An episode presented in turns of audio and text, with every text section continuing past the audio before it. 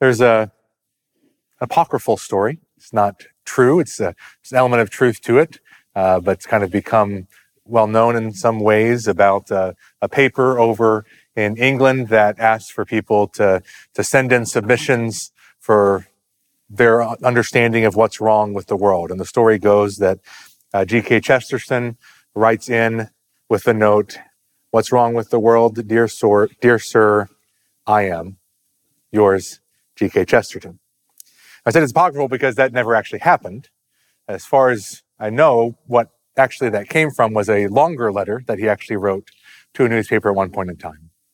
In that letter, he was pointing out the fact that many people say there's problems in the world, and if we could just get our politics right, if we could just get our economic system right in place, then we'd be able to solve things. And he was pointing out, but that never really works.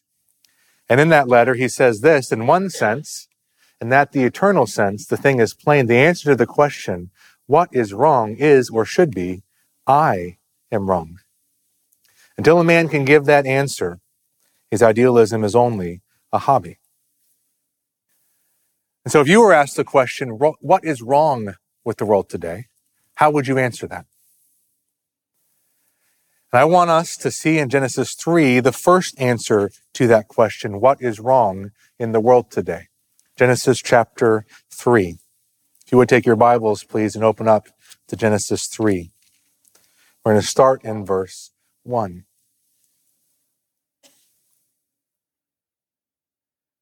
So we've been working through the book of Genesis. We've worked through God's creation. We've worked through his good creation, the paradise that he made for mankind. And yet as we look around the world today, we say it doesn't seem like it's a paradise anymore. What happened? And Genesis 3 tells us what happened. And what we find is that this world is now fallen because man rebelled against God. And Lord willing, this week we'll, we'll look at the temptation and fall of man. Next week we'll look more fully at the results and consequences of that in this chapter. Now, right at the very beginning, we find uh, Satan coming. We talked about this last week. Satan coming and tempting Eve. Now, as a reminder, I want to go back into chapter two and and read God's command to Adam. So, in chapter two and verse sixteen, God said this. Lord God commanded the man, saying, From any tree of the garden you may eat freely, but from the tree of the knowledge of good and evil you shall not eat. For in the day that you eat from it, you will surely die. I, I can't remember if I mentioned this last time we worked through uh, chapter two, but uh, in case you're wondering, uh, what was the fruit of the tree? The answer is we don't know. It's never mentioned. Uh, pictures often seem to portray it as an apple. I don't know exactly why that's the case.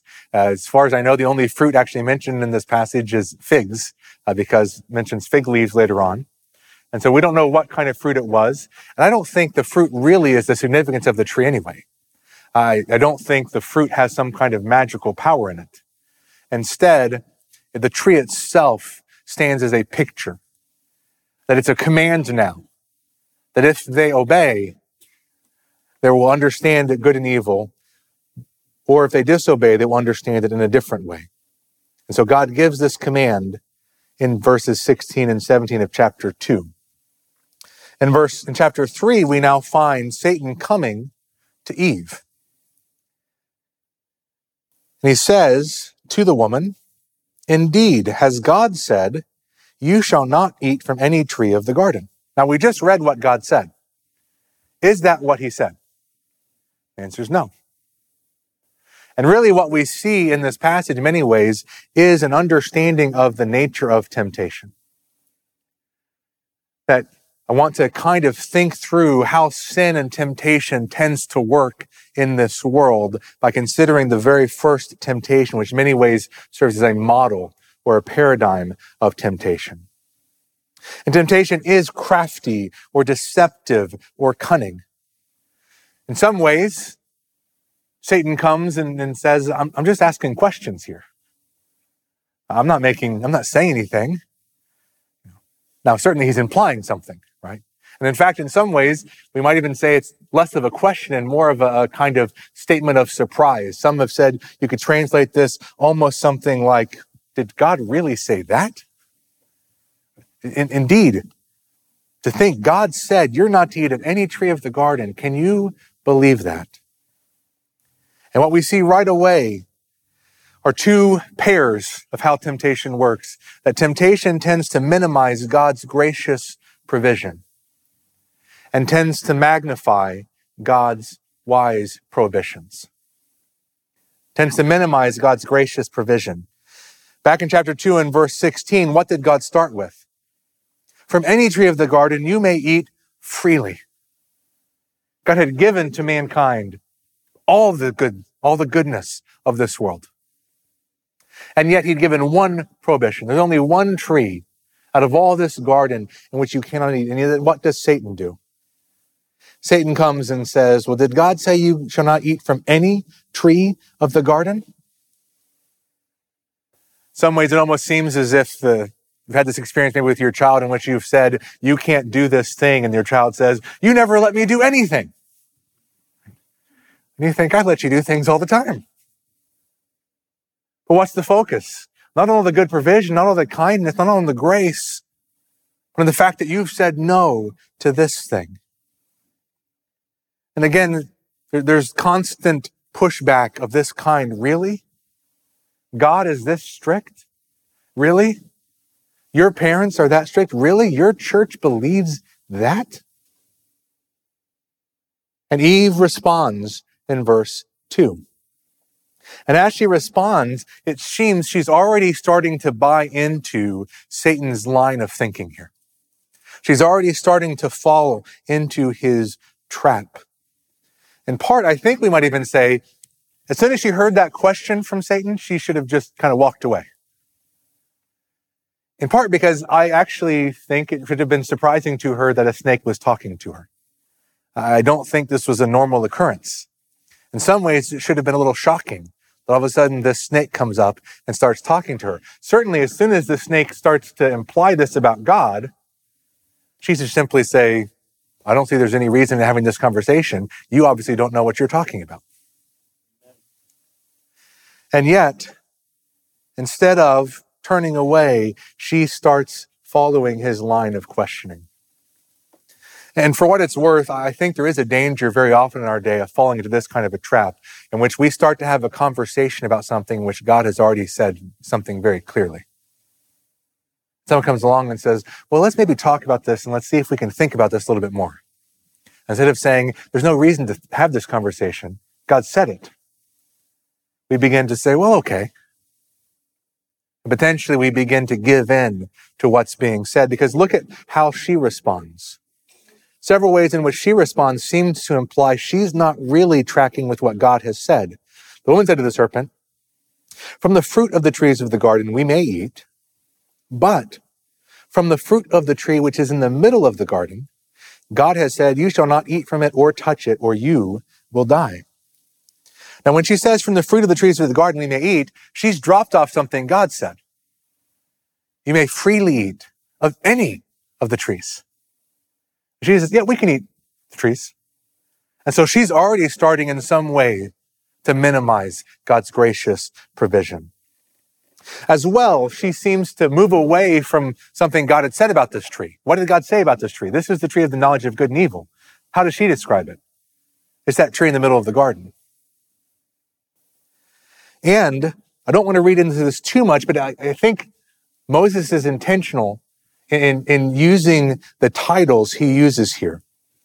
Notice in back in verse uh, chapter 2 and verse 16, it's the Lord God that commanded the man. And the Lord there, probably in your translation, is all capitalized because that's an indication this is Yahweh.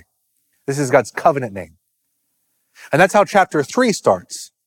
Now the serpent was more crafty than any beast of the field which the Lord God had made. And yet, what does Satan do? What has God said? And in verse 3, the woman says the same thing. God has said.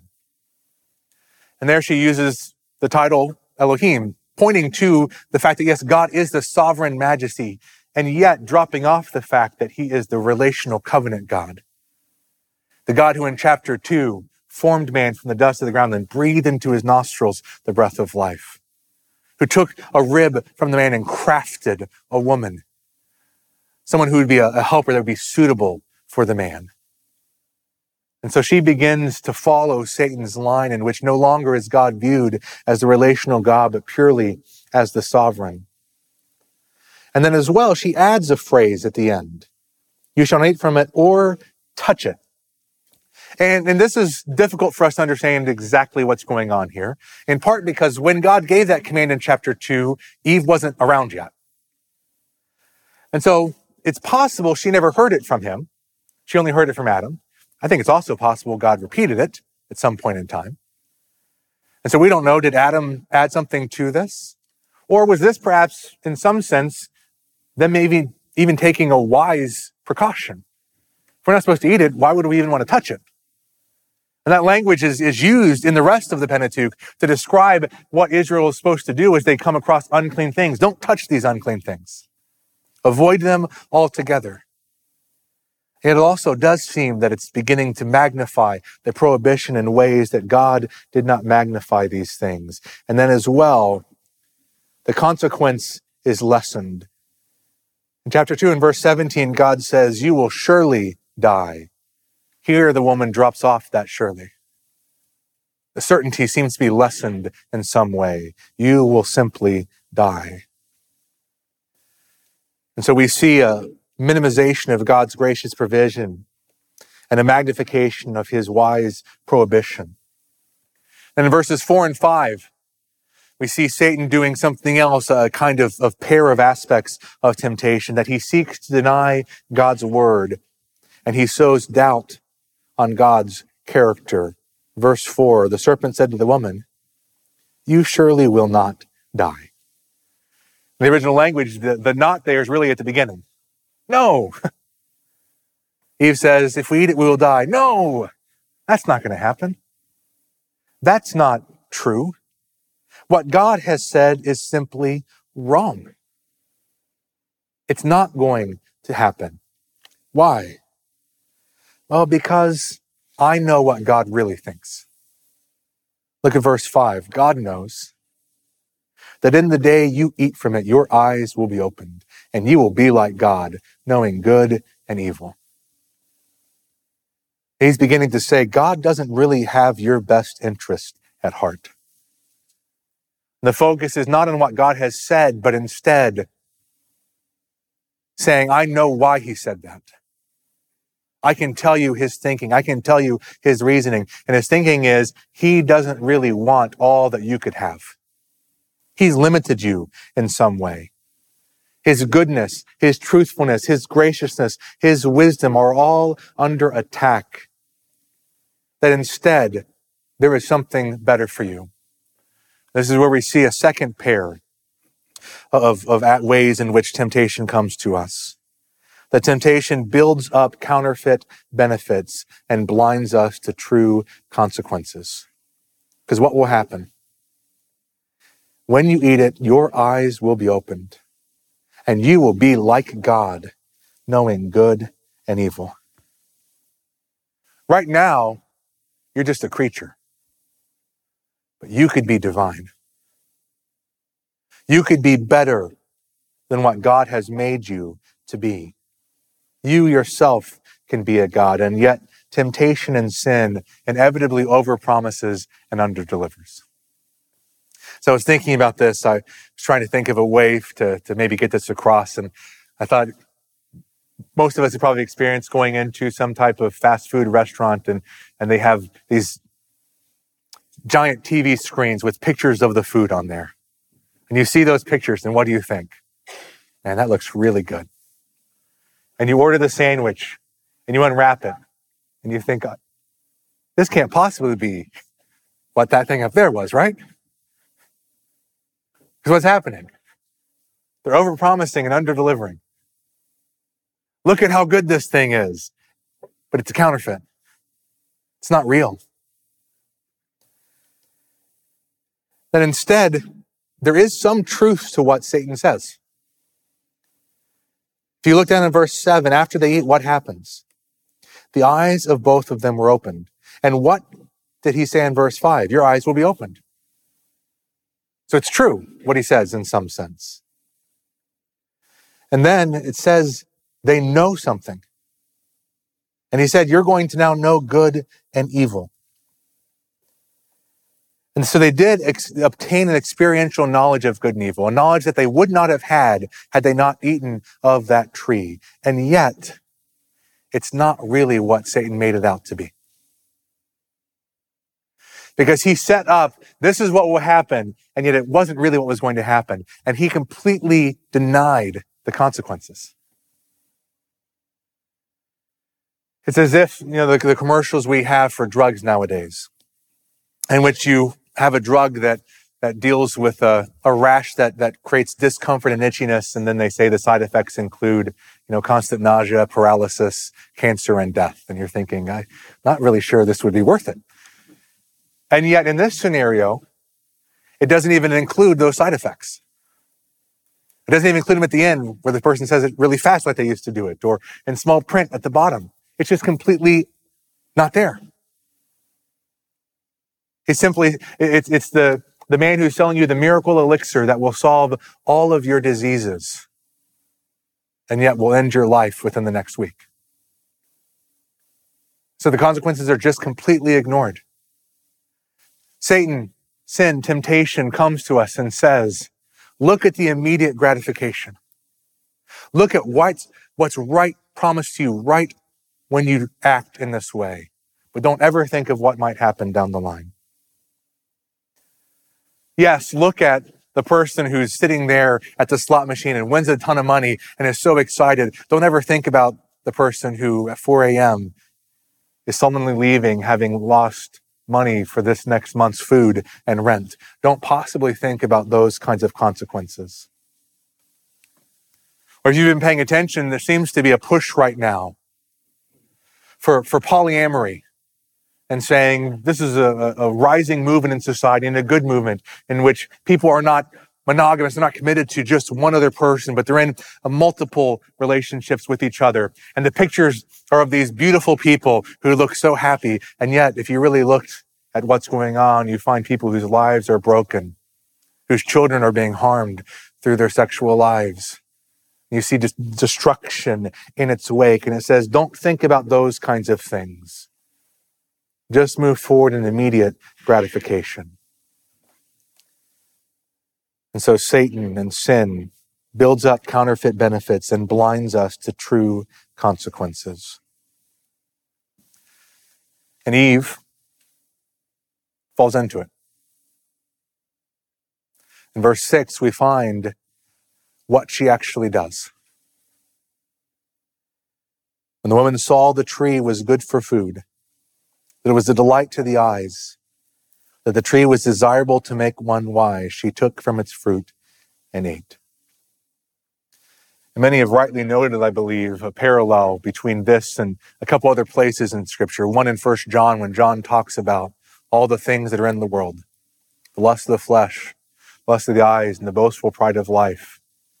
In many ways, they seem to parallel what Eve points to here as she considers the tree. First, the lust of the flesh. She looks and she says, This tree is good for food. Now, if you've been reading through Genesis 1 to 3 to this point in time, you've seen that word good several times. And that word good can sometimes mean beneficial or healthy. And in one sense, was that fruit good for food? On one level, yes, it was edible and probably would have provided nutrients of some kind. And yet what you also will have noticed up until this point in time, only one person has ever said something is good. And who is that person? God. That God looks and says, this is good. Or in the previous chapter, he can look and say, it is not good for man to be alone. But then after he makes uh, uh, someone, a helper suitable for the man, he can say, this is now all very good. And he can look at this tree and say, this is not for you to eat. It is not good morally for you to eat. And yet, what does Eve come along and do? She puts herself in the place of God. I can decide that this is actually good for me. That it could provide material, physical goodness. And again, we see a parallel, I think, to the temptation of Jesus in the wilderness. As Satan comes to him, as Jesus has fasted for 40 days and says, Why don't you turn these stones into bread? Bread would have been good for him to eat, right? It's good for food. There is the lust of the flesh. Secondly, that it was a delight to the eyes, the lust of the eyes. There is a beauty, there is a kind of aesthetic pleasure. That sin rarely comes to us in hideous form. Instead, it comes in a way that is attractive and appealing. It catches our eyes and it offers a kind of pleasure or delight. And, and again, I think we see the parallel with Jesus as Satan shows him all the kingdoms of the world and says, This can all be yours. If you just bow down and worship me. The lust of the eyes. And finally, the boastful pride of life, that it was a tree that was desirable to make one wise. Mentioning that word for desirable is the word that's used in the Ten Commandments to say, You shall not covet. And what we see is coveting here. I don't have something. I think it would be good for me, and therefore I want it. There's a desire I have to be made wise through this. And I think this is related to the boastful pride of life, human acclaim and glory, where Satan takes Jesus to the temple pinnacle and says, throw yourself down and have the angels come and save you. And wouldn't that certainly show his majesty and his glory and his special relationship with the Lord? And Eve allows these sinful desires to move her then to act. And it seems there's a, a kind of progression or a chain of sin in some ways in this passage. In some ways it begins with the fact of her just listening to Satan, considering his accusations in any ways against God. And then that moves to her looking and contemplating. She saw that the tree was good for food. And so then she begins to desire it and to covet it. And that leads her then to take from its fruit. She makes a choice. She makes a decision that then leads to her action of eating it. It doesn't stop there because sin almost never affects just us. That the sin spreads to her husband, that she gives it to Adam and he eats. And in one sense, I, am tempted to ask, where did the sin actually occur? And I think the passage would tell us it's all part together. It's all a link in many ways. That each of these steps are leading to the other, and these all are manifestations of Eve's sin. And yet we're kind of surprised in some ways, because in verse 6, all of a sudden, she gives it to her husband with her, and he ate. We're wondering, has he been here this whole time? I think the answer is yes. I think the answer is yes, in part because of that language. He is here, her husband, with her. And that seems strange to say unless he was already there. It also doesn't seem to be any time between her taking of the fruit and giving it to Adam. It's not as though she ate and then had to, hey, Adam, let me, let me go find you and give you this fruit too. As well, throughout this passage, there's actually been plurals used. Whenever Satan says, Did God say to you, you shall not eat from the tree, or you shall not surely, or you will surely die, they're all plural. And as Eve answers in verse three, she, she says, um, verse two, from the fruit of the trees of the garden, we may eat. So I, I think most likely Adam's been here the whole time. And we see from scripture that Eve is described as having been deceived by Satan. Adam seems to have just sinned willfully and rebelliously. And the God's created order is turned on its head. The God makes man to rule over creation. He gives woman as a helper suitable to him so that they might rule over the created order. And yet here we have the created order going to the woman who then goes to the man. And God's good design is turned on its head, and sin now is entered into this world. And what's the initial result of sin? Verse 7 The eyes of both of them were opened.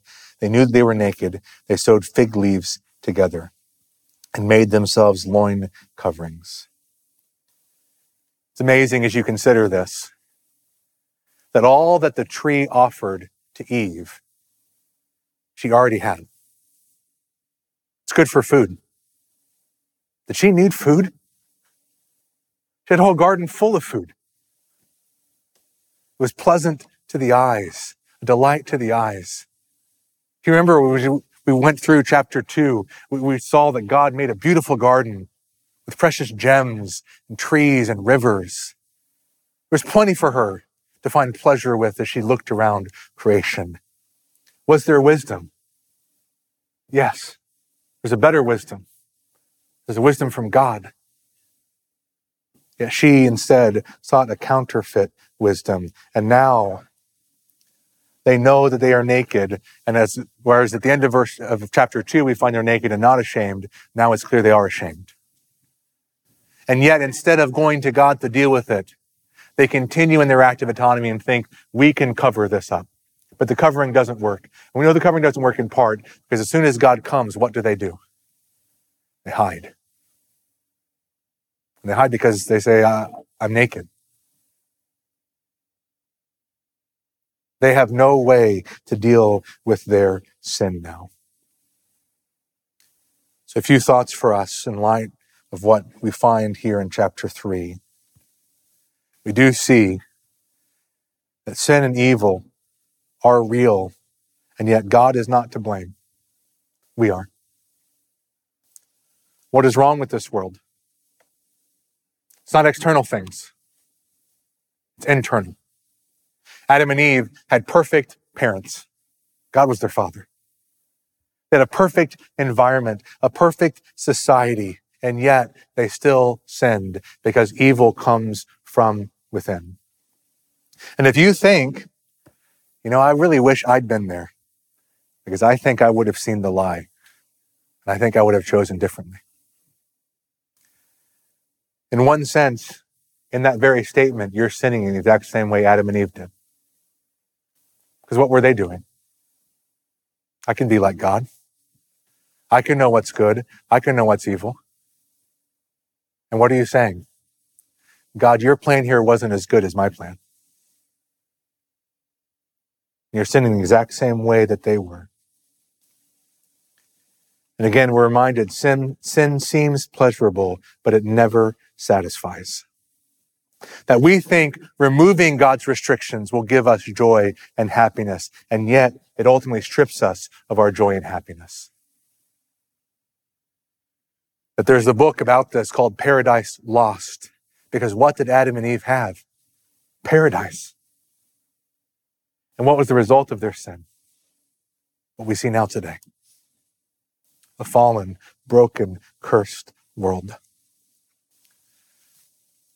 And yet, perhaps more than anything else, our takeaway from a text like this would be that we must trust God and His Word. Because what does Satan come and do? He says, Don't believe God, believe me, trust yourself. And at one level, as Adam and Eve considered God's command, do you think it made sense to them? Say, well, uh, we've got all this garden. Why not this tree? I mean, I look at it, it looks good for food to me. It's pleasant to the eyes. It's the knowledge of good and evil. I'd, I'd like that. Why shouldn't I eat from it? And God's answer is essentially, because I said so. And there are times in which we look at God's commands and we say, God, it doesn't make any sense to me. I don't know why you're saying I need to do it this way. It seems as if it would be better not to do it this way. And what do we have to do? We have to trust God. Recognize my way will not lead to joy and happiness. It's His way that will take us there. And finally, I mentioned the comparison between Adam and Jesus. And yet, as much as there's a comparison, there's much greater contrasts. Adam and Eve had all the food they could want. Jesus hadn't eaten for 40 days. Adam and Eve were together. Adam should have stepped in to help. Eve should have been Adam's helper to keep him from sin. Jesus was by himself. They were in a place of perfect beauty. He was in the wilderness. They were already living as kings and queens over creation. Jesus had humbled himself to become a servant. And Adam and Eve failed, but Jesus did not.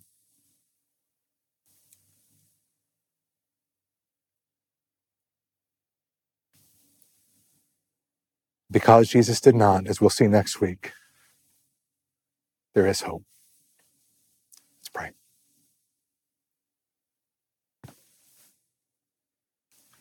Father, we thank you that you have given us your good word, that you give us wise prohibitions, you give us gracious provisions. Lord, help us to see sin and temptation the deceptive way that they are, to realize it promises what it cannot deliver and it hides what it truly costs. Lord, help us to trust your word more than anything else. We pray this in your Son, Jesus' name. Amen.